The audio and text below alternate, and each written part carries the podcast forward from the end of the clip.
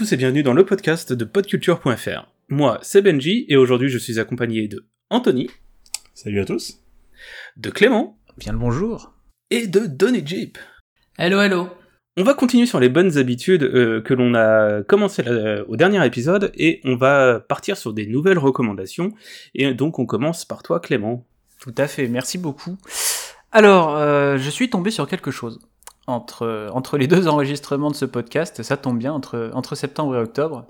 Euh, c'est un court métrage qui est sorti sur YouTube le 8 octobre 2021 qui s'appelle Doppelganger Style. Vous n'avez sans doute pas laissé passer la petite référence au Gangnam Style, éventuellement ou peut-être pas, mais c'est pas l'important. En fait, c'est euh, un, court métrage un peu spécial parce que pour vous en parler, il faut que je revienne sur un univers qui est l'univers d'Albi, du personnage Albi, et donc de la chaîne YouTube Albi Zombies, qui date de 2013, ça ne rajeunit pas du tout. En fait, c'est euh, c'était une chaîne YouTube euh, qui suivait les aventures d'un personnage donc qui s'appelle Albi, qui a été créé par Pierre Grenier et Marc Cluchier, et c'était un truc un peu entre web série et parodie et satire un truc hyper hybride, très spécial, avec un humour un peu décalé et un peu nul, dont moi je suis particulièrement client, mais ça, ça me regarde. Et en fait, c'est un projet où il y a 7 ou 8 épisodes avec euh, quelques petits hors-série, euh, jusqu'à ce que les deux papas de la série arrêtent de travailler ensemble fin 2015. Et en fait, le personnage d'Albi, qui est euh, un espèce de, truc complètement hors du temps, sapé comme Albator avec une chemise hawaïenne, a été repris par euh, donc l'un des deux, euh, l'un de ces deux créateurs, Pierre Grenier, qui est aussi son interprète. Et en fait, euh, il a été donc repris sur la chaîne qui s'appelle maintenant chaîne YouTube Albi Forever.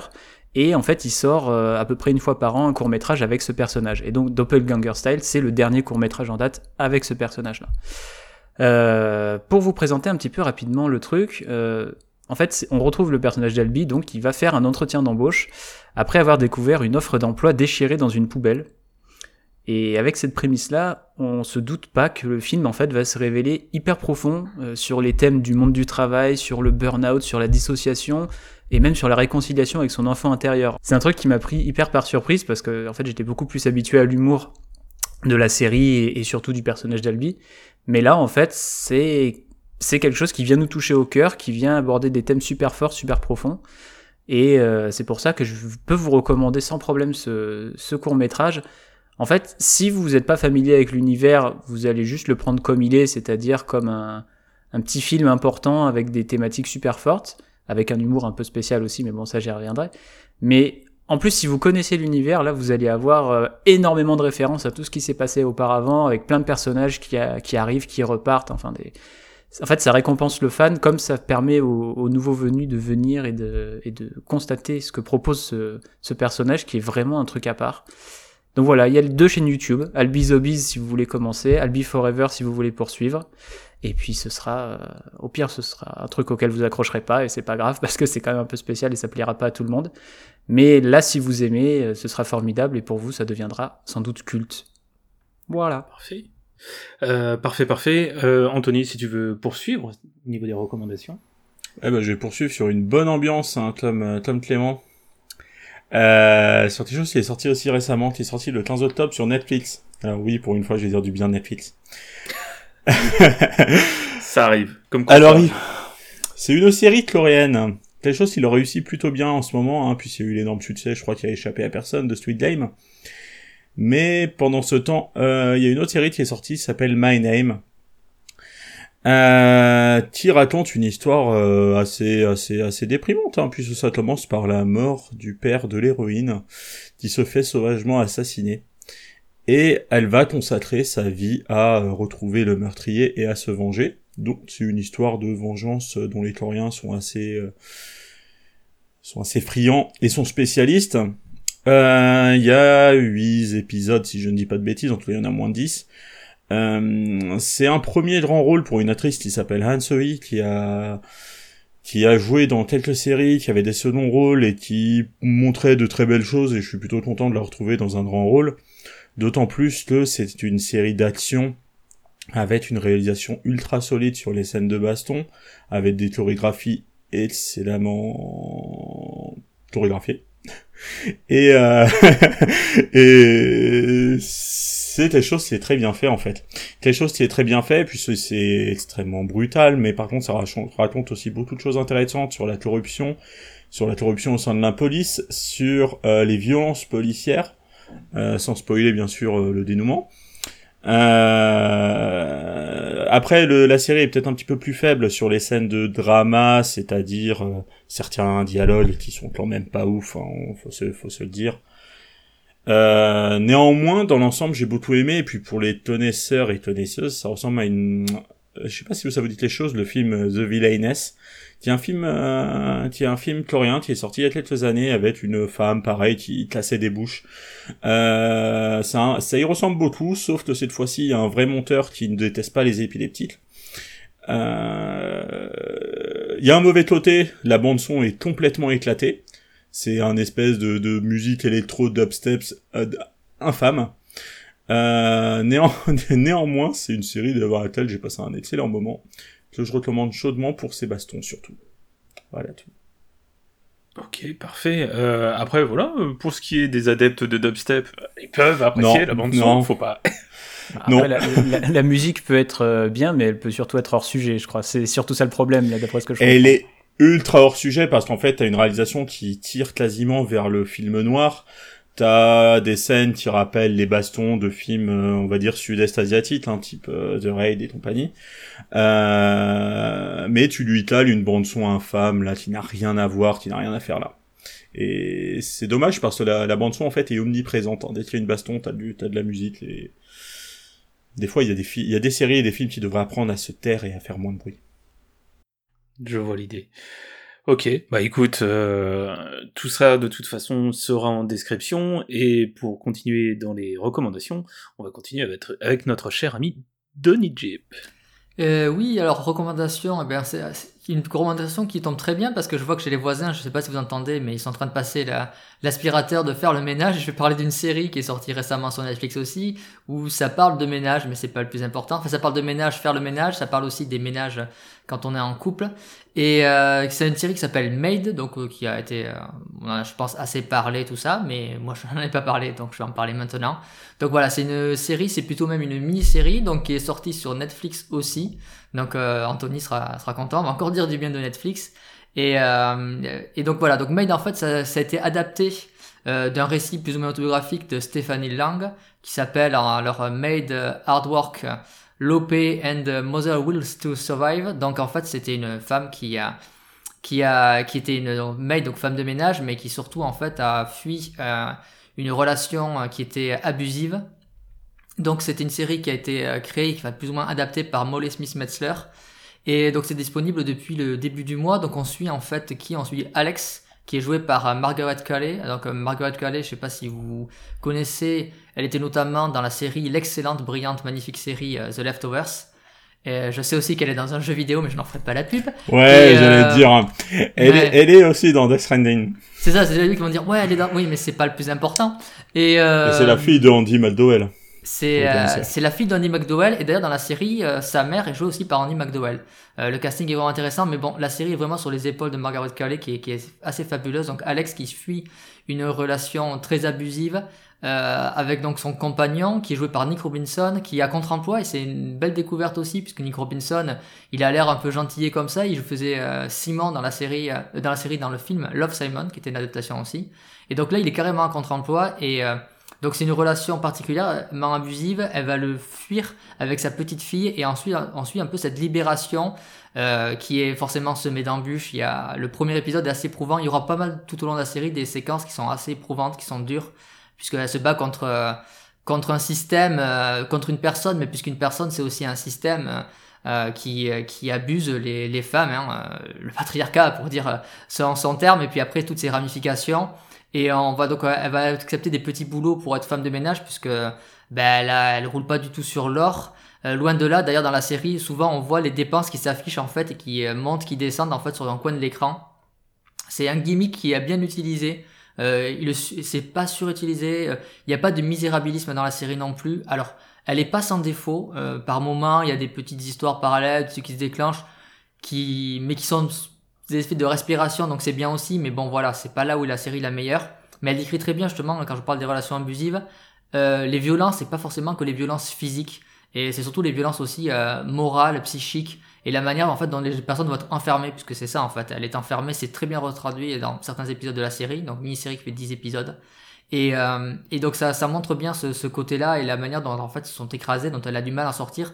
Le système même en fait euh, législatif, administratif fait que c'est très difficile pour ces femmes-là de, de s'en sortir et en plus de pouvoir témoigner du fait qu'elles sont abusées puisque quelque part si elle n'a pas ce qu'elle dit au tout début dans le premier épisode, elle dit mais en fait il m'a pas agressé physiquement donc comment je peux en fait justifier de ça? Donc il faut qu'il y ait des gens qui aient vu ou mais même les amis communs n'osent pas en disant oui mais c'est une histoire de couple, il y a le, le père de qui est, qui est un espèce de gars démissionnaire et qui même a probablement tapé sa, sa femme plus jeune, qui est joué par Billy Burke, donc c'est pareil, c'est un contre-emploi, puisque Billy Burke c'était le, papa de Bella Swan dans, dans Twilight, et là il joue un rôle totalement différent de ce gars qui semble un peu à l'extérieur, et dont on apprend finalement que lui aussi a, parce qu'il était alcoolique, a, a, fait des saloperies, et l'alcoolisme est une explication, mais ce n'est pas une excuse à n'importe quel comportement.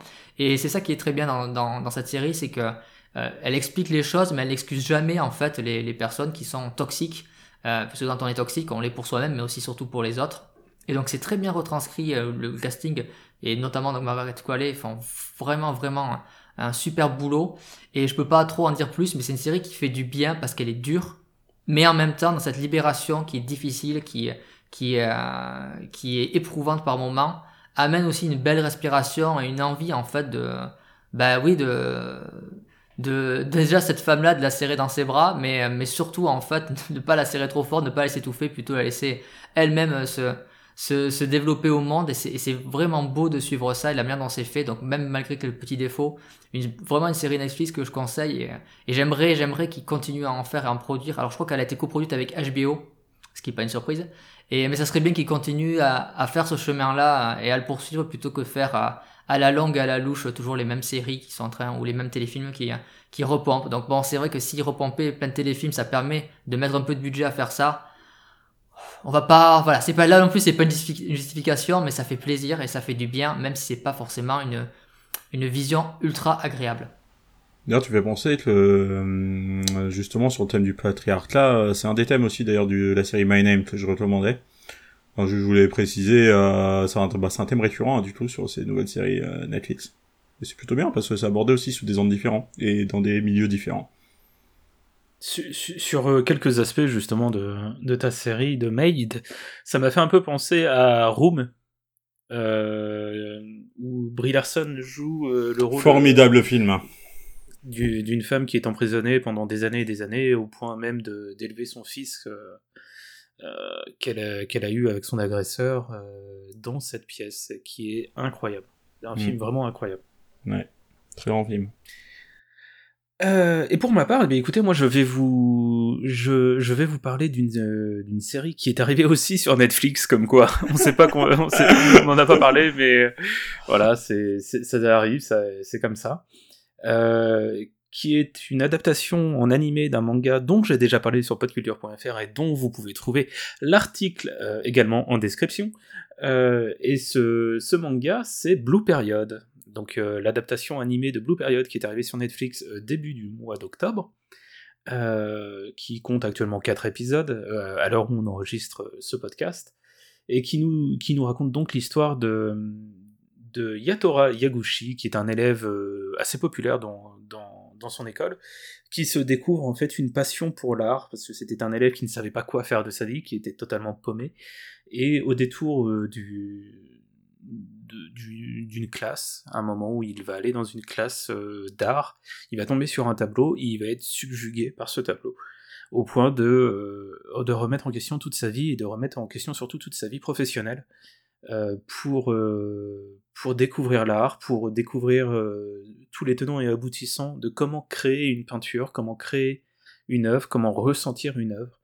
Et, et j'ai découvert, j'ai découvert du coup, enfin je, redécouvre le, la série via son adaptation animée qui est magnifique et, et, voilà, je, je, je, vous la conseille tout simplement parce que c'est vraiment quelque chose de, de très chill, de, de tranches de vie comme je les aime et c'est super agréable à suivre, et même pour les néophytes qui ne connaissent pas les animés, ce que j'ai fait euh, en, découvrant cette série, c'est que je l'ai fait découvrir à quelqu'un qui ne connaissait pas les animés. Et résultat des courses, cette personne apprécie énormément ce, moment parce que ben, c'est très facile de rentrer dans, dans une tranche de vie, je trouve en tout cas en, tant qu'animé. Tu, parles de tranche de vie chill, euh, moi je, vois ce, manga-là sous l'autre versant qui est quand même la tranche de vie très tryhard. Hein. C'est vraiment euh, Yatora, là, euh, ce que tu n'as pas dit, c'est qu'il faut qu'il rentre euh, à l'université, la première université d'art du Japon, et il a qu'un an pour se préparer à faire ça, et le concours il est ultra sélectif, donc en fait il fait une espèce de prépa art appliqué super vénère, où il bosse H24 pour, pour atteindre cet objectif-là. Et euh, pour le coup, euh, il y a de la tranche de vie effectivement, mais il y a aussi euh, une espèce de d'ode au, travail de Yatora en fait, qui, qui en fait comme il découvre un peu ce qui donne du sens à sa vie, il va s'y investir à, 400%. Et moi, c'est aussi ce, cette partie de, l'anime ou du manga que j'aime beaucoup, c'est à quel point en fait il va découvrir 50 000 choses, tout donner pour atteindre ses objectifs et du coup, il va s'épanouir vraiment comme ça, alors qu'il connaissait rien de, ce qu'il faisait vibrer auparavant. Donc il y a aussi cet aspect-là que je voulais rajouter, parce que c'est vraiment deux facettes de la même pièce dans cette œuvre-là. Et c'est là où tu vois que c'est vachement intéressant parce que bah, vous, vous, savez que moi j'ai fait mes études dans l'art et euh, je, je, je, porte beaucoup d'aspects de ma vie vis-à-vis de ça. Mais pour moi c'est pas du tryhard en fait. Bah c'est quelque chose de naturel et c'est quelque chose dont, qui pour moi semble naturel et donc c'est peut-être aussi pour ça que je, je, le ressens pas comme étant quelque chose d'assez euh, d'assez dur en tout cas. Donc euh, mais oui en effet c'est on a, certaines bases du, shonen euh, pour ce côté, viens, on va se dépasser, on va aller plus haut, plus fort, plus machin. Mais, euh, on est vraiment plus dans un seinen, tranche de vie, euh, à la limite du drame par moment. Et c'est vraiment, vraiment super agréable à suivre. Écoutez, voilà, je pense qu'on a fait le tour des recommandations pour aujourd'hui. Et pour ce qui est du sujet du jour, je vais laisser notre cher Denis Jeep nous introduire ce dernier. Alors, euh, comme on est en novembre, on s'est dit on va faire un thème joyeux et euh, on va se baser sur le premier jour de novembre qui est la Toussaint, où on célèbre, enfin, dans la religion catholique, on célèbre les morts, donc pas tout le monde d'ailleurs. Euh, mais en tout cas, on s'est dit voilà, on va pas faire un podcast sur la mort, on aurait pu. On va plutôt faire sur ce qui peut y être lié, alors que la mort soit littérale et définitive ou figurative. Et euh, ce qui va toujours avec, souvent avec ça, en tout cas, c'est le deuil. Donc en fait, c'est ça dont on a voulu parler aujourd'hui. En tout cas, regarder un petit peu le, deuil. C'est une expérience que tout le monde a vécu, vit, vivra. Euh, pour de n'importe quelle façon, euh, on va tous expérimenter, on l'a tous expérimenté, c'est à la fois personnel et c'est universel, et donc on voulait voir justement de quelle manière le deuil était dans la fiction, était mis en scène, il était utilisé pour raconter des histoires, pour raconter des personnages, et quelque part, pour nous, nous raconter nous-mêmes la façon dont on s'y confronte et dont on le, vit, le lit, le regarde ou y joue. Donc voilà, donc c'était un peu le, thème du jour et euh, on va attaquer d'ailleurs qui c'est qui va peut-être Benji, t'as envie d'avoir peut-être une faction déjà plus large en fait, faire sur le sur le deuil sans forcément commencer déjà par citer des œuvres, euh, ce que ça t'inspire par exemple ou la façon dont tu le tu t'y confrontes quand tu le découvres dans n'importe quel type d'œuvre? Euh, alors c'est vrai que le deuil, du au plus loin que je me, souvienne dont j'ai été confronté dans les œuvres, c'est quelque chose dont j'ai dont je, me retrouve très vite touché en fait euh, parce que j'ai une appropriation de l'histoire et, euh, et des personnages qui fait que je je me je me projette en fait euh, vis-à-vis de, de l'histoire surtout si celle-ci me, me parle énormément et au point de, euh, bah, de me retrouver par moments euh, complètement dévasté, je sais pas, par la mort d'un personnage ou, ce genre de choses. Alors que, euh, étonnamment, quand je fais un parallèle à la vie dit réelle, je, j'ai moins cet aspect violent que je me prends en pleine poire. Et ça, j'avoue que c'est, assez difficile de l'expliquer, mais des, malheureusement des décès, j'en ai eu dans ma famille, euh, et, euh, et c'est, peut-être pas le genre de choses qui m'impactent directement en fait, comparé à dans des films, des séries, des machins où t'as le, as le temps de, t'attacher à des personnages pendant X heures, euh, sur lesquels tu, regardes la série, sur lesquels tu joues, et, euh, on revient un peu à, l'épisode précédent où on parle de la, longévité des œuvres mais euh, justement, tu vois, ce, côté euh, décès et autres, mon, rapport au deuil vis-à-vis de ça est complètement différent entre la vie réelle et, ce que je vis à travers une œuvre. A contrario, j'ai j'ai un rapport avec le deuil vis-à-vis d'une relation et vis-à-vis de, de, de l'enfance qui lui est beaucoup plus impactant dans ma vie réelle, plus que je ne l'aurais vis-à-vis d'œuvres. Et donc, c'est des choses assez paradoxales, et, et que j'ai appris, moi, avec le temps, justement, à, à, vouloir gérer, à vouloir euh, euh, comprendre mon fonctionnement vis-à-vis de, de l'acceptation du deuil, les, fameuses je sais plus, c'est sept étapes du deuil. Cinq étapes. Enfin, après, c'est pas forcément, enfin, il y en a cinq, après, c'est, pas forcément, euh, c'est, c'est, c'est adaptatif, c'est, c'est pas, c'est pas une règle en soi, en fait. Mais effectivement, souvent, on parle de ça hein, dans, dans, les cinq étapes. Euh, le déni, la colère, ce qu'on appelle le marchandage, la dépression et l'acceptation. Mais après, voilà, c'est c'est pas une règle en soi et d'ailleurs, c'est pas utilisé tout le temps partout. Et euh, donc, il n'y a, y a pas de truc là. Mais justement, quand tu parles de l'acceptation, tu as des œuvres comme ça qui euh, marquantes où tu t'es fait la réflexion justement que ce soit un deuil d'une relation. Parce qu'on parle de deuil, c'est pas forcément la mort, ça peut être de la mort d'une relation, ça peut être le passage à l'âge adulte, la mort de l'enfance, après la mort, la mort de quelqu'un. Il y a des œuvres comme ça qui te viennent à l'esprit qui ou euh, en termes de relation par exemple, tu disais que tu étais moins accroché, ou même de la mort de personnes, pas de personnages, mais la façon dont d'autres personnages vont les accepter, qui te viennent vraiment à l'esprit, qui t'ont marqué, où, où tu te dis, ben ouais, voilà, là c'est un truc dans lequel je peux me reconnaître, ou que ça me touche profondément, qu'est-ce que ça vient raconter de moi?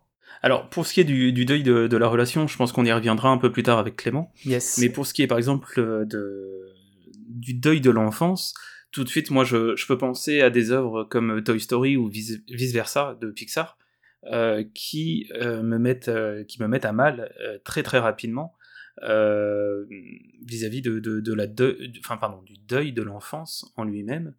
Quand on voit Andy faire sa, sa passation de jouet vis-à-vis du, petit personnage qui est j'ai perdu j'ai perdu le nom de, de, de, la petite dans Toy Story 3 ou même celui qui m'a fait l'un des derniers gros coups que j'ai reçu, dernier gros uppercut que j'ai reçu, c'était sur Vice Versa justement, où euh, tu as cette, euh, cet ami imaginaire qui est Bing Bang, et euh, qui, qui se retrouve à, à, rester dans les souvenirs oubliés pour, pour pouvoir laisser le, personnage principal avancer en fait et ne plus être accroché à tous ces souvenirs d'enfance qui la ralentissent quoi.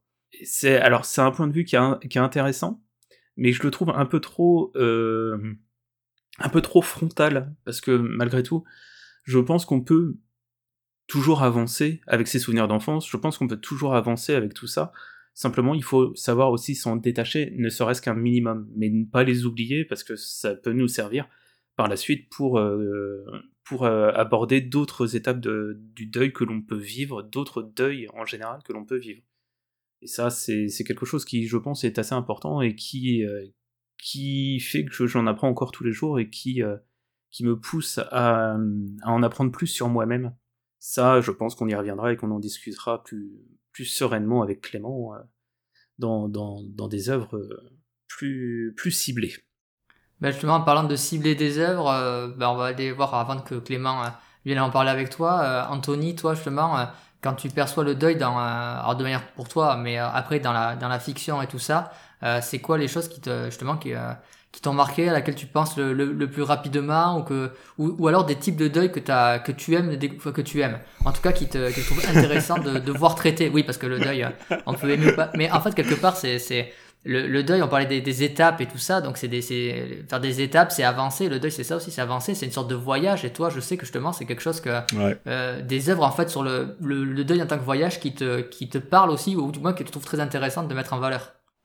Ouais, tout à fait. Moi, ce qui m'intéresse particulièrement au cinéma, parce que, enfin, surtout au cinéma en fait, même même dans les jeux vidéo en réalité, euh, il y a le le, le deuil en fait, l'homme, euh, bah, on sait ce vient avec, hein, la tristesse, les pleurs, etc. Euh, c'est pas des choses que je trouve fondamentalement intéressantes. Ça donne toujours lieu à des scènes extrêmement pleines d'émotions, très touchantes. Mais c'est pas forcément les scènes les plus, enfin le traitement du deuil le plus intéressant à mon sens. Le deuil, là où il présente un intérêt dans la fiction, c'est sur ce que ça dit de la personne et sur, euh, on va dire, là où ça l'amène. Que ça soit dans l'acceptation, comme, comme, comme parlait, euh, comme disait euh, Benji, mais aussi la manière de se redécouvrir, de, de, de, de, faire la paix en fait avec avec avec les choses qu'on oublie, les choses qu'on laisse partir, les personnes qu'on laisse partir, etc. Et euh, justement, il y a un film qui en parlait très bien, euh, c'était il y a deux ans, c'était en 2019, euh, Ad Astra de, de James Gray. Alors, le deuil n'est pas... Il, il, traite pas frontalement de deuil. Après, il parle plutôt de filiation, hein, parce qu'on sait que c'est quand même son, de, son, thème de prédilection. Et dans Ad Astra, du tout, dans ce film avec euh, Brad Pitt, il emmenait son personnage dans l'espace. Hein. Il, allait, littéralement au bout de l'univers euh, pour euh, retrouver son père, ou en tout cas retrouver la trace de son père.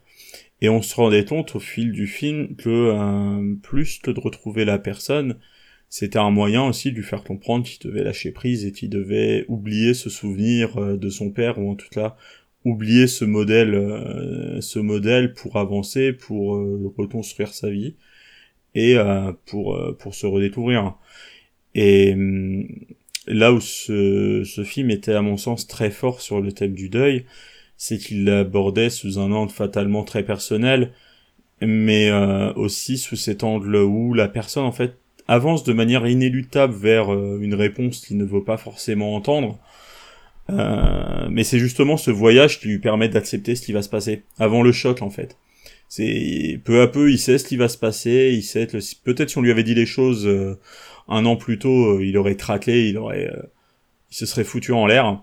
Mais c'est le fait en fait d'aller vers, d'aller de lui-même vers cette chose, d'apprendre peu à peu que, qui rend en fait la l'information finale qu'il recherchait depuis toujours, depuis le premier jour, plus facile à accepter ou en tout cas plus facile à surmonter. Et euh, c'est les choses qu'on retrouve qu'on retrouve assez communément finalement dans le cinéma. Même euh, vous parliez tout à l'heure des étapes du deuil. Et je pense qu'il y a beaucoup de films, beaucoup de jeux vidéo, beaucoup de livres qui se, qui s'articulent hein, autour de ces étapes. Parfois, qui vont utiliser un, juste un bout. Comme là, euh, Ad c'est essentiellement l'acceptation du deuil. Il y en a qui vont, euh, qui vont par parler de, du déni, qui vont parler.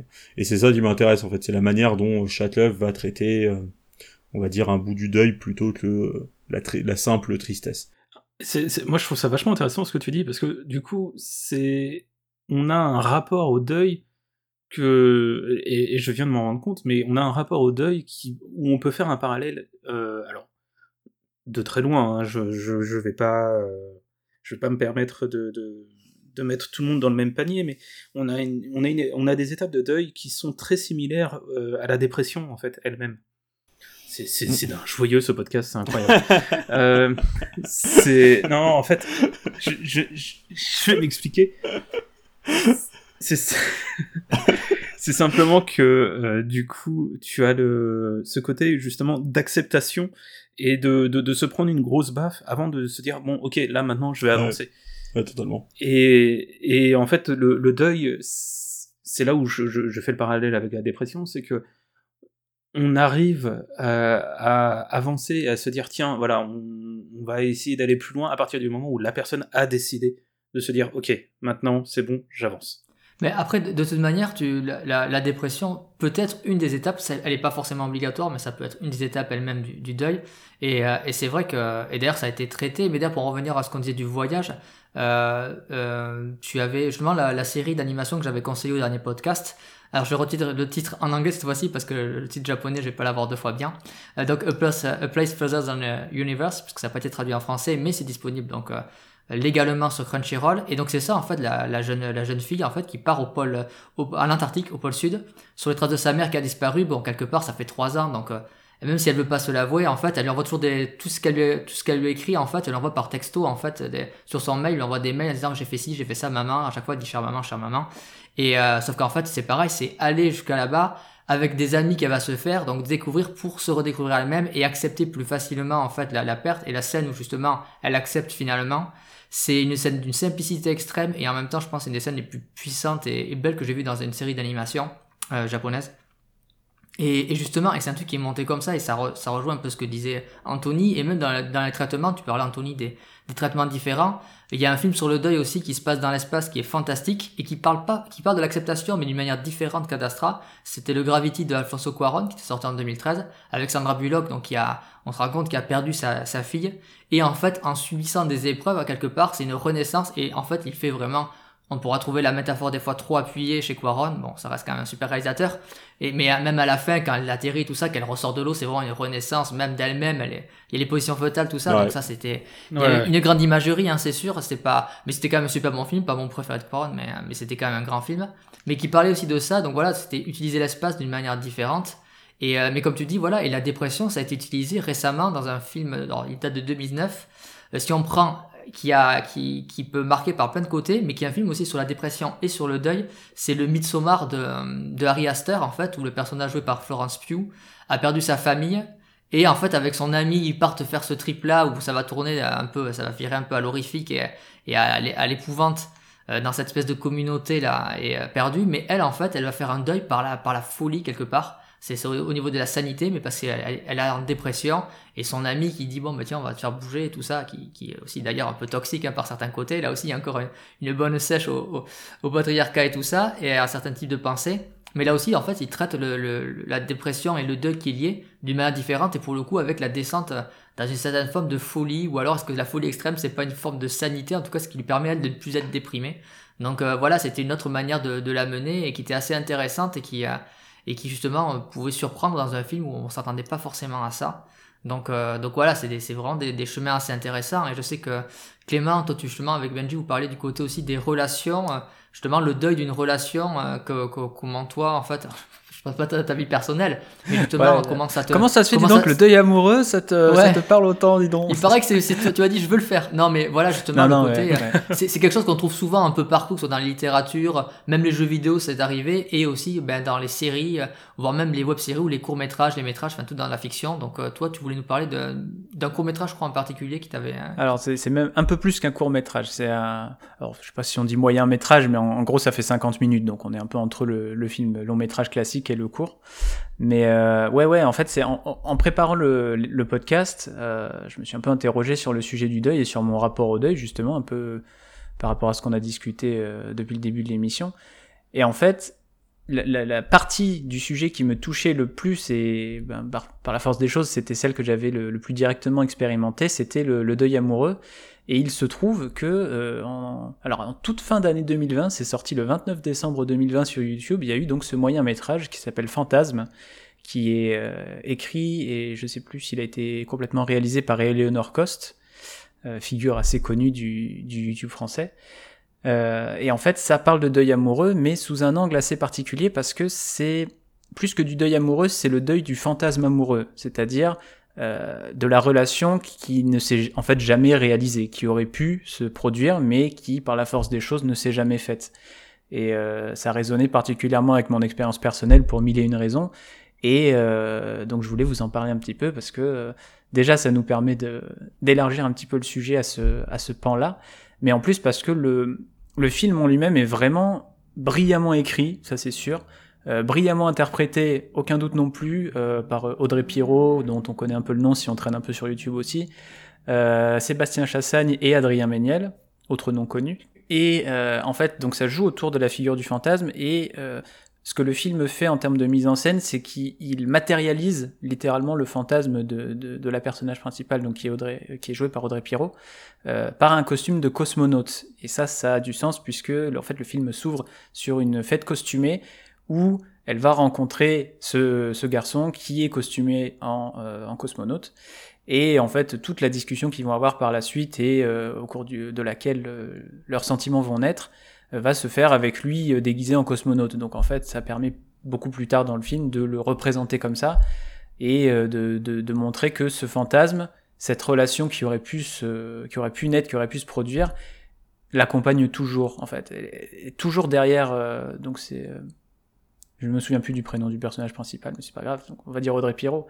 Euh, donc ce, ce, ce cosmonaute, euh, donc avec la visière refermée, par contre évidemment pour qu'on voit pas de visage, pour bien montrer que ce, ce fantasme-là est plus est plus humain. En universel. Fait. déjà, ça permet de le rendre universel, mais en plus ça permet de lui donner euh, aucune consistance. En fait, c'était euh, pour bel et bien le renvoyer à cet état-là de, de fantasme. Et donc et, il est tout le temps présent dans sa vie, euh, il la suit à peu près partout. Et le moment où justement elle réalise que ben, ça se fera jamais et qu'il faut passer à autre chose et qu'il y a cet autre type euh, qui est super cool et avec qui ce serait peut-être pas mal de, faire un bout de chemin, ben, ce moment-là il se traduit par euh, le premier contact direct en fait entre elle et, son fantasme, elle se retourne, elle le fixe et elle lui dit euh, maintenant on va s'arrêter là quoi. Alors qu'elle est la seule à parler, mais c'est extrêmement puissant et ça dure très longtemps en fait. C'est pendant des années, pendant, pendant presque 3 ou 4 ans, euh, elle l'a toujours en tête et elle s'interdit d'avancer dans sa vie vis-à-vis de tout ça.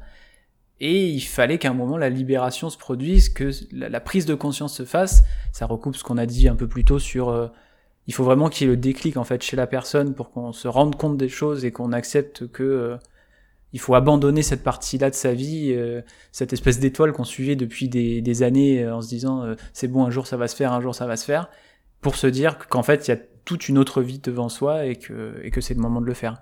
Et donc en 50 minutes, ce, moyen métrage, bah, il, te fracasse la tête, quoi. Il, il, te dit tout dans une, euh, sincérité euh, désarmante, parce que ça c'est la patte d'Eleanor Cost, hein, de, dire les choses comme elles sont sans prendre de, sans prendre de gants, parce que il y a sûrement que comme ça finalement que ça nous aide à, à vraiment comprendre ce qui nous arrive, à comprendre les choses.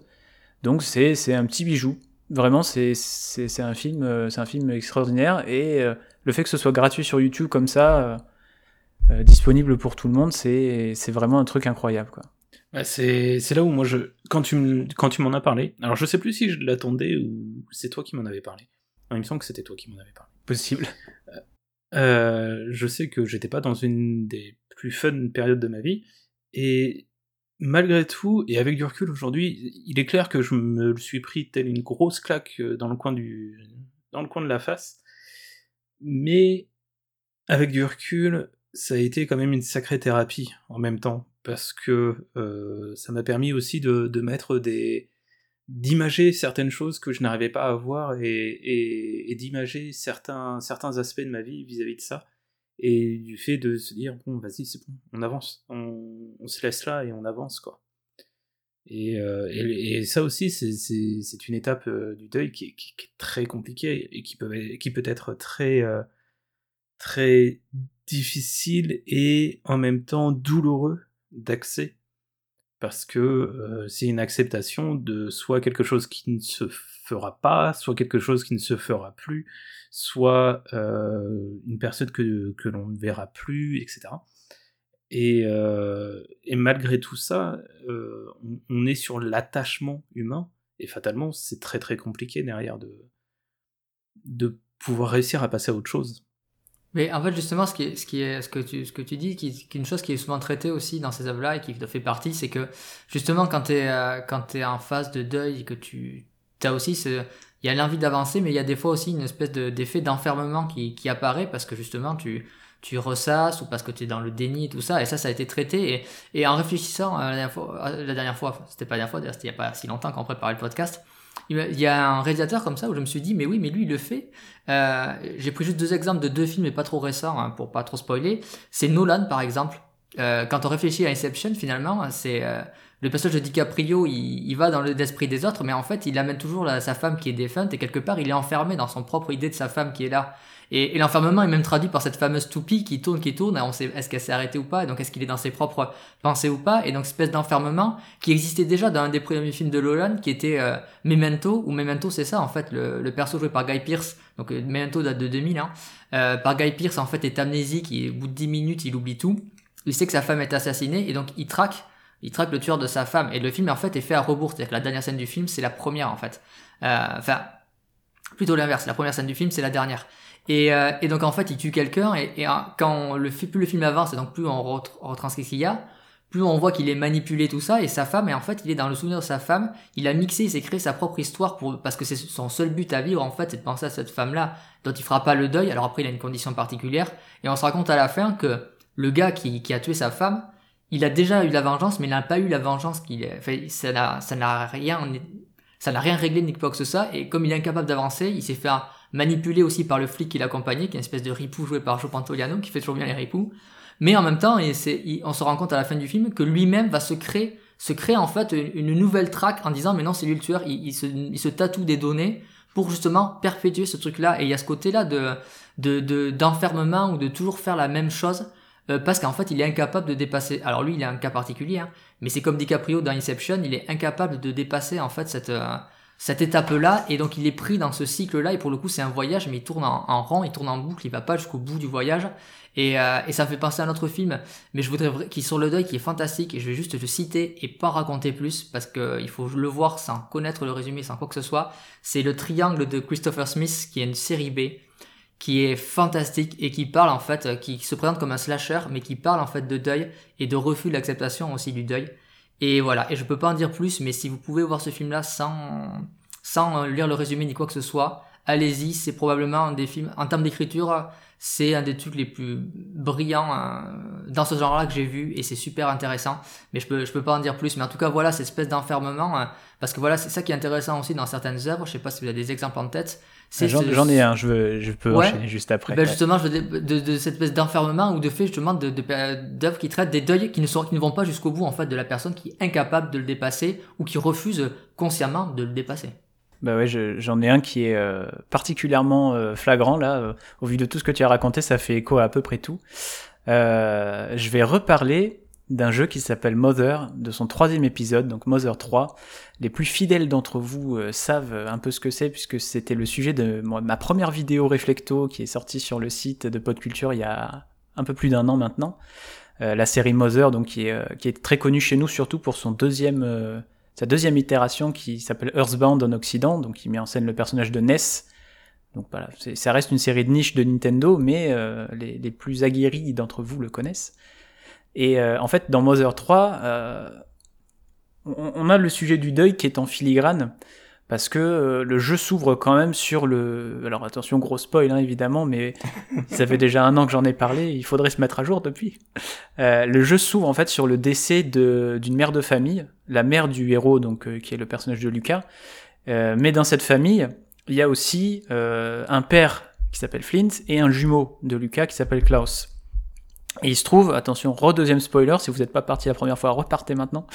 Euh, il se trouve que le frère jumeau de Lucas, donc Klaus, euh, est porté disparu aussi dès le début du jeu, vers la fin du premier chapitre. Donc en fait, on a un double deuil qui tombe sur la tête de cette famille, et donc tu as le personnage de Lucas qui est euh, le personnage qui est joué par le joueur ou la joueuse, qui lui est un personnage muet. Donc en fait, on sait jamais trop ce qu'il ressent tout au long du jeu, on le sait par des moyens détournés. Mais du coup, le personnage qui va encaisser de plein fouet ce double deuil, en fait, c'est le, père, c'est Flint. Et en fait, on va le, retrouver de part et d'autre du jeu, euh, dans certains moments clés, où en fait on se rend compte que toute sa vie, depuis ce, double drame, en fait il ne va faire que euh, rechercher euh, son fils en fait, Klaus, parce qu'il supporte pas d'avoir perdu sa femme, il supporte encore moins d'avoir perdu son fils, mais la seule, la seule manière qu'il a d'exister, c'est de chercher son fils envers et contre tout au point d'oublier son premier fils en fait, parce que finalement Lucas il va être complètement laissé euh, à l'abandon vis-à-vis de tout ça, et c'est pas le thème principal du jeu, mais en fait à travers les actes de Flint et la manière dont, sa psyché se dégrade, mais vraiment euh, de manière visible tout au long du jeu, euh, tu te rends compte qu'en fait c'est quelqu'un qui est complètement enfermé dans son deuil, qui n'arrive pas à aller au-delà, qui s'est donné pour seule raison de vivre, de retrouver son autre fils, et en fait, à la toute, toute, toute fin du jeu, il y a une discussion euh, qui, t'arrache la tête euh, avec, avec Flint, justement, parce que c'est le moment où il se rend compte qu'en fait, il avait aussi Lucas et que, en partant, en laissant sa maison, en laissant tout, euh, bah, il a oublié qu'il avait un, autre fils. Et donc, il y a ces phrases-là, ces échanges-là qui arrivent à la fin du jeu, alors que tu te rends compte que Flint, il est, il est cadavérique, il est dans un état catastrophique, te dit waouh, ça fait, ça fait des dégâts énormes en fait le deuil et c'est c'est hyper important en fait d'apprendre à s'en sortir, de réussir à s'en sortir, de, de trouver une manière de, de, surmonter ça, peu importe le moyen en fait. Mais c'est tellement destructeur qu'en fait il y a n'y a pas d'autre choix que d'aller de l'avant quoi. Mais on, parle toujours du deuil comme de les choses à surmonter. Euh, oui forcément nécessairement, mais euh, il y avait un jeu qui, qui parlait beaucoup du si on continue sur les jeux vidéo, il y en a un qui en parlait beaucoup comme de tes choses avec lequel il faut vivre malgré tout, même si on peut pas te surmonter. Euh, c'est un jeu qui a été euh, édité par Arte, la chaîne, s'appelle Enterre-moi mon amour, qui est un jeu un petit peu particulier, euh, qui se présente en fait comme une conversation, euh, une conversation sur une messagerie type WhatsApp, euh, qui est sorti en 2017, mais qui adaptait en fait un, un article, enfin qui adaptait, qui s'inspirait en tout cas d'un article, un formidable article de presse euh, qui avait été sorti par Le Monde en 2015, où euh, une femme quittait sa Syrie natale en pleine guerre civile et qui tentait de rejoindre l'Europe. Et pendant tout son tout son périple en fait elle avait transmis des euh, des messages WhatsApp à des journalistes euh, dont elle avait le contact en Europe, mais aussi aussi des messages à sa famille. Alors c'est un jeu qui m'a nécessairement énormément touché puisque euh, comme vous le savez plus peut-être euh, je suis à moitié syrien et c'est forcément ce conflit-là et l'histoire de la Syrie me touche nécessairement. Et c'est un, c'est un jeu vidéo qui parlait de deuil, mais à plusieurs niveaux.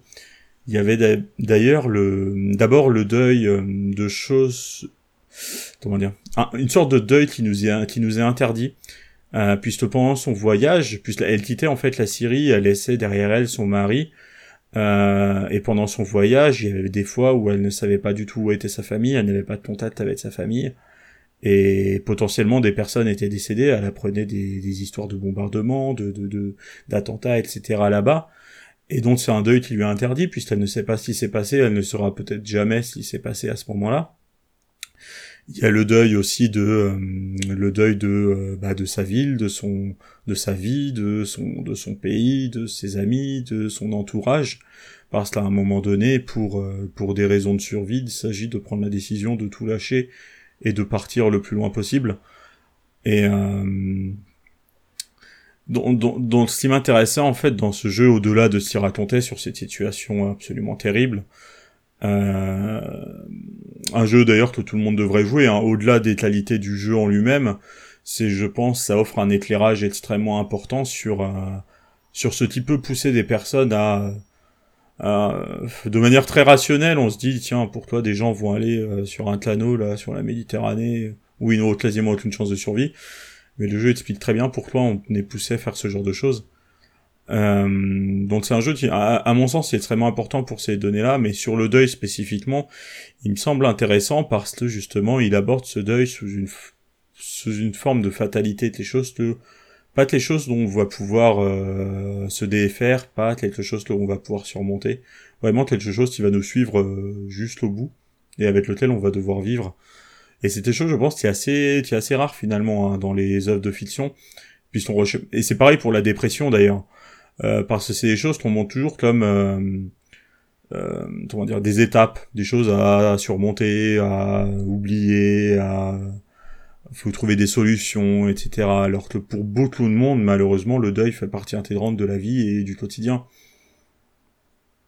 Et, euh, et euh, en, en ce sens, c'est là que ce type de d'histoire me touche moi plus personnellement parce que je j'ai du mal en fait à voir le deuil comme quelque chose dont on peut dont on peut se défaire parce que même même même si on va forcément on va réussir à vivre on va dire sans y penser le deuil reste toujours euh, enfin il reste toujours présent hein. on va toujours avoir des raisons de regretter des choses de euh, de on va se souvenir de personnes qui sont parties de lieux qu'on a quittés pour x, x raisons euh, je sais pas ce que vous en pensez, mais moi, en fait, j'apprécie cette manière de parler du deuil. Mais ouais, mais justement, mais ça, ça fait partie de ce qu'on disait de de l'acceptation. L'acceptation, en fait, ça veut pas dire dépasser. En fait, de toute manière, c'est comme toute chose qui arrive dans notre vie. En fait, ça nous arrive. Donc, en fait, il faut les intégrer, comme tu dis, mm. vivre avec.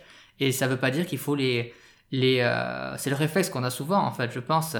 Euh, on veut en fait les, les, éliminer, les faire disparaître, mais non, puisqu'en fait c'est ça qui nous construit. Et donc l'acceptation, c'est ça. L'acceptation, c'est pas même le dépasser. C'est une façon, on peut le dépasser, mais c'est pas une, une, obligation en soi. Puis c'est tout à fait, je pense, c'est tout à fait personnel. Et il y a d'autres œuvres, c'est vrai, qui parlent de ça et justement qui montrent que que ben oui, euh, l'acceptation, c'est aussi dire ben voilà, oui, je euh, je ne vais pas bien, euh, je, ou c'est par vague, et, et, et l'accepter et dire, euh, voilà, en fait, dire, voilà, je, je le reconnais, en fait, c'est ça, c'est dépasser le déni de dire, ben oui, en fait, je, je vis ça, et ça veut pas dire que la dépression, c'est ça aussi, quand on fait, alors, je, Dieu merci, je suis pas là-dedans, mais moi, il m'arrive d'avoir des, épisodes chroniques, ma vie n'est pas spécialement importante, et ben c'est de savoir, et c'est encore, c'est chanceux, hein, de pas être tout le temps dedans, mais de dire, ben oui, ben voilà, et ben c'est comme ça, ça fait partie de moi maintenant, j'ai d'autres problèmes de santé, je sais qu'ils font partie de moi, je pourrais pas tous les dépasser. Ma vie est un peu différente, mais c'est ma vie et ils sont avec moi. Et donc, et le, le deuil, et, c'est faire un deuil aussi de certaines choses. Dans le cas précédent, ben, plus pouvoir faire des activités physiques comme je voudrais et tout ça. Ne pensez pas à des choses euh,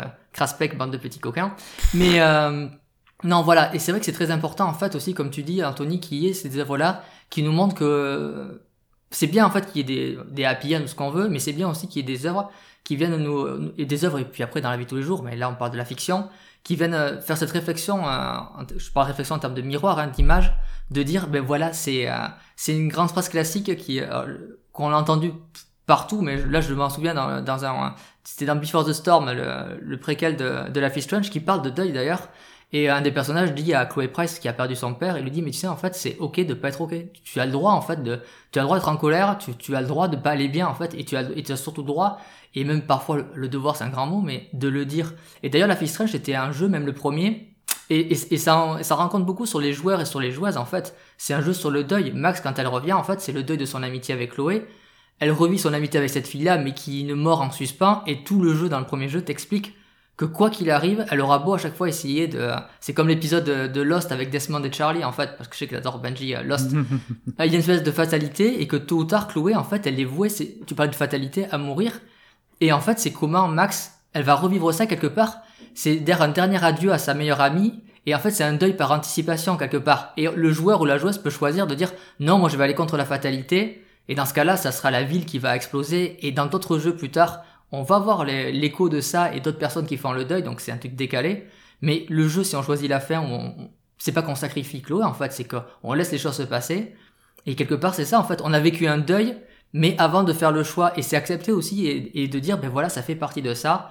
Et, euh, et voilà, et l'acceptation n'est pas joyeuse et c'est pas, mais comme tu dis, ça construit une personne et, c'est quelque chose qu'on trouve dans, euh, et que voilà, que ce soit au niveau des relations, au niveau des morts, et comme tu dis, au niveau des pays, parce que voilà, le deuil d'un pays, il y a eu des œuvres aussi sur l'exil, c'est quelque chose de super important. Alors j'ai pas de titre qui me vient à la mémoire, mais il y a des grands exilés, tout ça, qui, qui, euh, qui ont, qui ont parlé de ça, et c'est pareil, ou des époques. J'avais en mémoire, par exemple, c'est pas tant le, sujet principal, mais si on prend le Vicomte de Bragelonne, donc qui est paru dans les années 1850, qui est un peu la, conclusion des aventures des Trois Mousquetaires, en fait, c'est le Dumas fait le deuil d'une époque, à savoir l'époque des gentilshommes qui se battaient avec le roi, tout ça, et avec l'arrivée des courtisans. Et dans le roman, ce roman-là, il y a quoi 2500, il y a trois tomes, donc 2500 pages. Progressivement, en fait, les mousquetaires qu'on connaissait, déjà ils sont vieux, et ils passent vraiment au second plan, et, ils nous montrent ce deuil-là, et même les personnages en eux-mêmes se rendre compte qu'il, voilà, D'Artagnan, il, il essaie de faire un truc, euh, une action d'éclat comme il aurait fait 50 ans plus tôt, et tout le monde s'en fout, en fait, et même il fout le bordel, parce que, parce que c'est ça, c'est la fin d'une époque, et, ça aussi, c'est assez intéressant de, de voir le traitement de comment, euh, comment une époque, en fait, peut, et des, ou des vies, ou des lieux, justement, peuvent disparaître. Il y a des, des, films sur des maisons aussi, qui, repartir, revendre la maison, tout ça, j'ai pas en tête, mais c'est vraiment très intéressant, et je pense que tu as raison, Tony, de dire que c'est, c'est bien justement des œuvres qui, euh, qui n'hésitent pas de, de, dire euh, que voilà, oui, on, vivra avec et que et sans forcément faire des leçons de vie, c'est juste faire des constats qui permettent nous après d'en tirer ce qu'on veut. Parce que c'est ça en fait en général les meilleures œuvres c'est pas celles qui nous font la leçon. C'est celles qui, qui proposent une idée qui proposent une image qui proposent des sensations. Et après à nous d'en tirer le son qui nous correspondent pour nous. Et c'est comme ça après qu'on en, parle. Euh, je sais que tu voulais rebondir sur sur sur le sujet Clément. Donc je te laisse je te passe le hmm, relais. Je disais, ouais, sans, sans tomber dans l'excès qui serait euh, de subir cette espèce d'injonction au bonheur, euh, d'injonction à aller mieux, euh, qui, est plus délétère qu'autre chose la plupart du temps. je crois que c'est quand même important de montrer que on s'en sort de tout ça. Alors ça passe pas forcément par le fait de complètement mettre de côté le deuil, l'oublier complètement en mode happy end, il s'est rien passé, tout va bien, mais de, de montrer le processus aussi de des, des, gens qui vont mieux petit à petit en acceptant ce qui leur est arrivé, euh, je crois que c'est encore plus important. Alors j'en sais, rien en fait, mais je me dis c'est au moins autant important que de montrer que ce qu'on ressent à, l'instant où, on est dans le deuil, c'est valide et c'est euh, respectable. Enfin, je sais pas trop comment le dire, mais j'espère que vous saisissez l'idée. Et euh, parce que ça me fait penser à un film euh, qui s'appelle Démolition de, de Jean-Marc Vallée, où, euh, où Jake Gyllenhaal joue le rôle principal, où en fait on parle de deuil aussi puisqu'on il subit euh, dès le départ, euh, dès le début du film, un, accident de voiture où euh, sa femme décède. Et en fait, le film s'appelle Démolition parce que tout le film est centré autour de l'idée de, de, déconstruction, de démolition de, de, sa vie actuelle, où tout le renvoie à sa femme plus ou moins. Et donc il se, il se déconstruit lui dans sa tête et il, démolit littéralement sa maison, son, son bureau, pour dire que c'est sa façon à lui d'avancer en fait, de faire table rase de, de ce passé-là et de se dire que comme il faut tout reconstruire, bah, ça donnera un sens à sa vie. Et, en fait, dans la pluralité des œuvres qui parlent du deuil, tu as une pluralité de, de, de, de personnes qui le vivent chacun différemment. Et euh, c'est autant de modèles pour euh, les gens qui, qui, sont confrontés à des situations comme ça, et ça leur permet de se dire, on, on, a chacun, chacune notre façon à nous de gérer ça. Et plus il y a de représentation de tout ça, plus il y a de, de plus il y a l'idée qui se développe que euh, il n'y a pas de recette miracle, qu'il n'y a pas de d'injonction à aller mieux à tel moment, qu'il faut que ça dure tant de temps que ça. C'est vraiment un processus, et donc ce processus-là, plus on le représente, plus il... en tout cas plus ça donne de, pistes à chacun pour se, pour se représenter, pour se projeter. C'est exactement ça.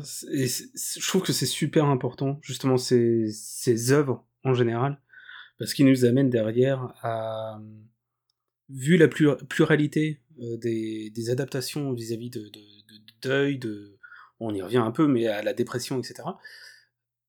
Et les raisons du deuil, euh, toutes ces pluralités-là nous permettent à, tout à chacun d'y trouver peu à peu des petites choses qui euh, derrière vont nous permettre d'avancer, vont nous permettre de nous reconstruire, parce que c'est aussi ça le deuil, c'est c'est la reconstruction comme euh, tu le disais à l'instant avec euh, avec le film Démolition.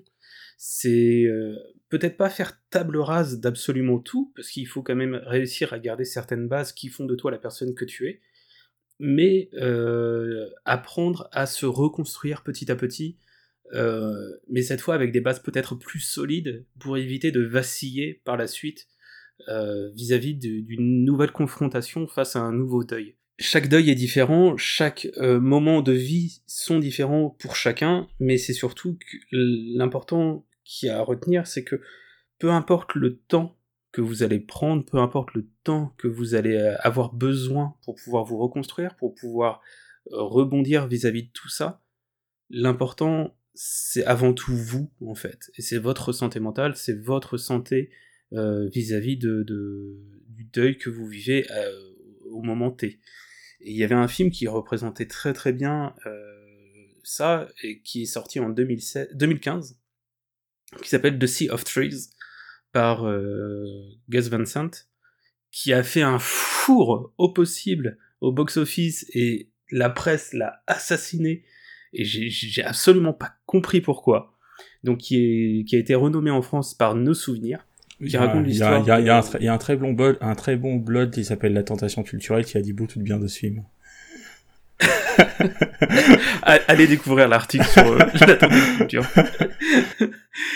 et, donc qui est avec euh, euh, Matthew McConaughey, Naomi Watts et euh, Ken Watanabe, et qui raconte en fait l'histoire de Matthew McConaughey qui a du mal à faire le deuil de sa relation avec, avec son ex-femme, et qui va pour aller dans la forêt d'Aokigahara, qui est connue et reconnue au Japon comme étant la forêt où les personnes se suicident. Et, et en fait, il va se passer que le, suicide ne va pas avoir lieu parce qu'il va y avoir X raisons euh, durant ce, périple, durant ce, chemin de vie auquel le personnage principal va être confronté. Et c'est une très très belle métaphore que, enfin, moi, moi quand j'ai vu le film, j'ai été extrêmement touché parce que j'ai eu des moments très difficiles au moment où j'ai vu le film en, 2015. Euh, je l'ai vu en 2016 du coup, mais euh, j'ai eu ces moments de vie assez compliqués où euh, la question du, du, suicide, du deuil, etc. était omniprésent dans ma vie. Et, euh, et de ce film, j'ai été extrêmement touché par ce film qui justement m'a permis derrière, enfin, en plus de me parler énormément, m'a permis euh, d'en apprendre plus aussi sur l'acceptation de, de certaines étapes de la vie. Et on y revient, c'est encore une fois cette acceptation du deuil d'une relation euh, qui, euh, qui, moi, je sais, peut me faire défaut. Autant l'acceptation d'un deuil via le décès ou quelque chose comme ça, j'ai peut-être plus de facilité à le, à le gérer émotionnellement parlant mais pour ce qui est du deuil d'une relation, aussi bien amicale qu'amoureuse, j'ai beaucoup plus de mal parce que je, je m'investis beaucoup plus dans, émotionnellement parlant, dans ce genre de relation-là. Ouais, mais je crois que c'est bien, aussi, ça montre toute la diversité et toutes les, voilà, c'est tout ça, le, le, paradoxe qui est toujours intéressant, j'allais dire amusant, je sais pas si amusant c'est le terme, mais en tout cas intéressant, qui est que justement, que, c'est un thème vraiment, euh, le deuil souvent lié à la mort, comme j'ai dit, que ce soit littéral ou plus figuré, et c'est un des grands thèmes. Enfin, je veux dire, c'est pas voilà la mort, l'amour, euh, la vie. Euh, c'est universel. C'est universel et c'est les grands thèmes. Euh, on peut commencer le deuil. Je, en préparant le podcast, je disais à Anthony, si on prend les les, les mythes et légendes qui, qui, sont une manière aux hommes de se raconter en fait, de se raconter, de s'expliquer les choses. Tu prends Orphée Eurydice, bah, c'est voilà, c'est quelqu'un qui est incapable de faire le deuil de sa de sa bien-aimée, qui va jusque dans les enfers pour la récupérer et parce qu'il n'est pas sûr de lui, qu'il a tellement peur, il a tellement peur de la perdre qu'en voulant se retourner pour être sûr qu'elle est bien là, il la repère. Et parce qu'en fait, et, après, il ne pourra plus la voir. Et quelque part, il faut accepter ça, qu'elle soit partie. Et d'ailleurs, c'est des, thèmes, c'est des mythes qu'on peut retrouver même maintenant dans la pop culture. Tu prends Anakin Skywalker, c'est tout bête. Dans Star Wars, en fait, c'est parce qu'il est incapable de faire un double deuil, à la fois sa mère et après sa femme, euh, avec qui il a une relation un peu toxique, il faut dire ce qui est. Hein. Euh, mais justement parce qu'il parce qu'il a été incapable de faire le premier deuil et en fait tous les saloperies qu'il va faire et, et il a encore plus développé maintenant dans les comics euh, qui sont sortis et tout ça euh, même Vader, c'est un mec qui est incapable de faire le deuil de sa, de sa femme, et c'est juste parce qu'il va pouvoir y retrouver cette infime part-là dans son fils, dans ce, que finalement il va y arriver à la faire. Mais c'est même pas tant pour son fils, c'est par rapport à un deuil qu'il n'arrive pas à faire en fait.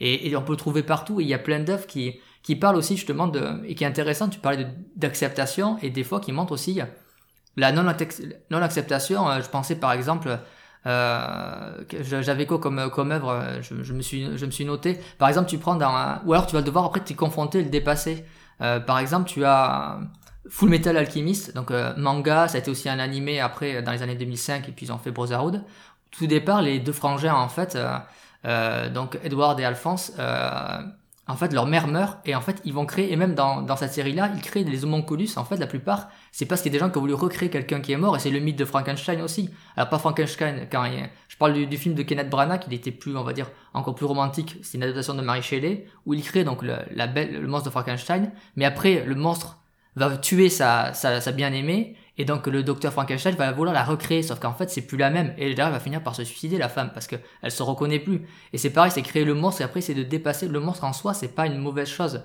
C'est une manière aussi après de, de, de le dépasser, pas forcément pour pour que tout aille bien, mais pour en fait pour se confronter en fait c'est la part d'ombre qu'on a chez nous et c'est ça aussi, c'est se confronter à ces parts d'ombre-là, et c'est bien qu'elle existe. Si on n'avait pas d'ombre, on aurait du mal à, à, se voir, en fait, euh, à se voir au soleil, on se dirait, mais tiens, on va aller où mon ombre? Mais euh, par exemple, j'avais euh, récemment, enfin, un super roman adapté aussi en film de Patrick Ness qui s'appelle A Monster Calls, donc c'était traduit par quelques minutes avant minuit, où c'est un petit enfant, en fait, qui va faire le deuil, parce que sa mère va mourir, donc en fait, il anticipe là aussi qu'il va faire le deuil par l'imaginaire, par se raconter des histoires, par expliquer aussi quelque part que oui, il faut, il va accepter et c'est pas pour ça que ça en sera plus moins triste ou pas. Euh, le film d'ailleurs me fait pleurer à chaque fois que je le revois, mais euh, il est incroyable. Il est incroyable et le roman est, encore plus magnifique. Et d'ailleurs le roman avait été écrit euh, par Patrick Ness sur une idée originale de d'une d'une d'une auteure en fait. Alors j'espère que je vais pas dire son nom mal parce que c'est du alors je crois que c'est du irlandais ou quelque chose comme ça. C'est Siobhan Dode et en fait qui avait un cancer et celle qui avait soumis l'idée et justement il a écrit le bouquin et je crois que le bouquin est sorti après qu'elle soit décédée. Et, ça aussi c'est intéressant d'avoir ce c'est une chose que j'aime bien aussi dans, certaines œuvres c'est des œuvres aussi qui parlent de de faire le deuil avant que les choses se passent quelque part aussi se préparer euh, ou accepter les accepter les choses et toujours dans ce sens-là en fait de se dire ben ça fait partie intégrante de de ce qui va se de ce qui va se passer et donc il y a, plein de d'œuvres comme ça. Euh, on parle de jeux vidéo. Je vais pas en faire des tonnes sur ce, mais il y a une série qui s'appelle Blackwell. Malheureusement, c'est pas traduit en français encore. C'est une série d'aventure point and click. Et le personnage qu'on joue, en fait, c'est une, jeune femme qui qui est une sorte de médium et avec l'aide d'un fantôme, elle aide les gens à passer en fait dans l'autre monde parce que certains fantômes ne, savent, ne savent même pas qu'ils sont morts. Et donc c'est aussi de nous questionner sur notre propre mortalité parce que finalement le deuil qu'on fait, c'est de, alors ça peut être la mortalité d'une relation, de quelque chose, de ce qu'on veut en fait, d'un pays, de, après la mortalité euh, plus littérale. Mais c'est ça aussi, c'est que les choses sont éphémères et c'est comment les accepter et comment se dire, ben, comment en profiter et vivre aussi avec, soit en bien ou en mal. Donc c'est assez intéressant d'avoir ces, euh, ces, euh, de toute façon c'est des voilà, c'est des thèmes vraiment qu'on retrouve dans la c'est vraiment des moteurs de création parce qu'à chaque fois on veut raconter les choses et on veut s'expliquer les choses d'abord à soi et après comment ça, les autres le ressenteront. C'est vrai qu'on pourrait aussi parler de, sixième sens, qui est beaucoup dans, ce, dans cet aspect-là de, d'acceptation du deuil, qu'il soit mortel ou qu'il soit d'une relation d'ailleurs. Parce que pour le coup, le, le film parle des deux. Oups, spoiler. c'est le c'est le film le plus spoilé euh, le plus spoilé de l'histoire. Il y a, y a prescription maintenant. Ouais. Non mais juste ce que tu disais ce que tu disais Denis sur sur euh, Orphée et Eurydice, ça me rappelait un peu euh, juste une petite référence, ça m'a rappelé euh, WandaVision récemment. On était un peu dans cette idée là où là spoiler aussi. on est on est quasiment dans le dans, dans, la traversée des enfers ou en tout cas quasiment un pacte avec le diable hein, pour euh, retrouver justement l'être aimé qui est qui est mort euh, assez assez assez brutalement hein, dans un film précédent et euh, là on est pleinement dans l'idée en fait de, de, déni de refus de de ce qui se passe et ce, bah, qui va en découler hein. c'est de se faire des histoires s'imaginer des choses qui n'auront pas lieu et qui n'ont pas lieu euh, c'est ça, ça, ça m'a fait penser à ça en fait. Je pense, je pense, que ça fait partie des inspirations de la série, ce mythe-là, parce que euh, c'était une manière en fait d'aborder le deuil au sein d'un d'un univers de Marvel qui se s'interroge pas trop sur le deuil. Hein. Ça, ça, ça meurt à tour de bras, ça meurt à tour de bras et puis ça, ça se ressuscite à, à tout bout de champ. Et euh, je trouvais ça intéressant en fait, la manière de traiter le deuil là-dedans. Et justement, là encore, on va faire un petit peu de pub pour Pop Culture, puis il y a un article qui a été publié sur euh, WandaVision qui, qui parle un peu de, justement de cette idée de deuil euh, dans la série. Mais d'ailleurs, tu sais, alors très rapidement, parce que c'est pas, je pense pas si c'est pas du tout le sujet du film, mais c'est une de mes scènes préférées en fait, c'est un de mes films préférés de, Marvel, même s'il a plein de défauts. Euh, on parlait des deuils d'une époque. Moi, j'aime beaucoup la, la, dernière scène du premier Captain America où justement il se réveille et tout ce qu'il a connu et aimé en fait a disparu. Et en fait, il avait promis une danse. Euh, à, donc à Peggy Carter et en fait quand, quand il est dépassé par tout ça et on sent qu'il est submergé quelque part il va falloir qu'il accepte le fait que eh ben il, spoiler s'il retrouvera, mais en il ne retrouvera plus ce qu'il a perdu, ce qui en fait qui est tout à fait récent pour lui. Enfin lui il a l'impression d'avoir de s'être réveillé. Et en fait il dit juste mais on m'avait promis une danse et, en fait je trouve que c'est un des meilleurs moments de Marvel. Et d'ailleurs ça donnera quasiment la meilleure scène du dernier film. Je, je sauve deux séquences dans le dernier film. En fait c'est cette dernière scène là parce qu'elle fait écho à ce truc-là et la scène d'ouverture euh, où justement c'est pareil. D'ailleurs, Hawkeye c'est un personnage qui qui arrive pas au début à faire le deuil de sa famille qui a disparu. Euh.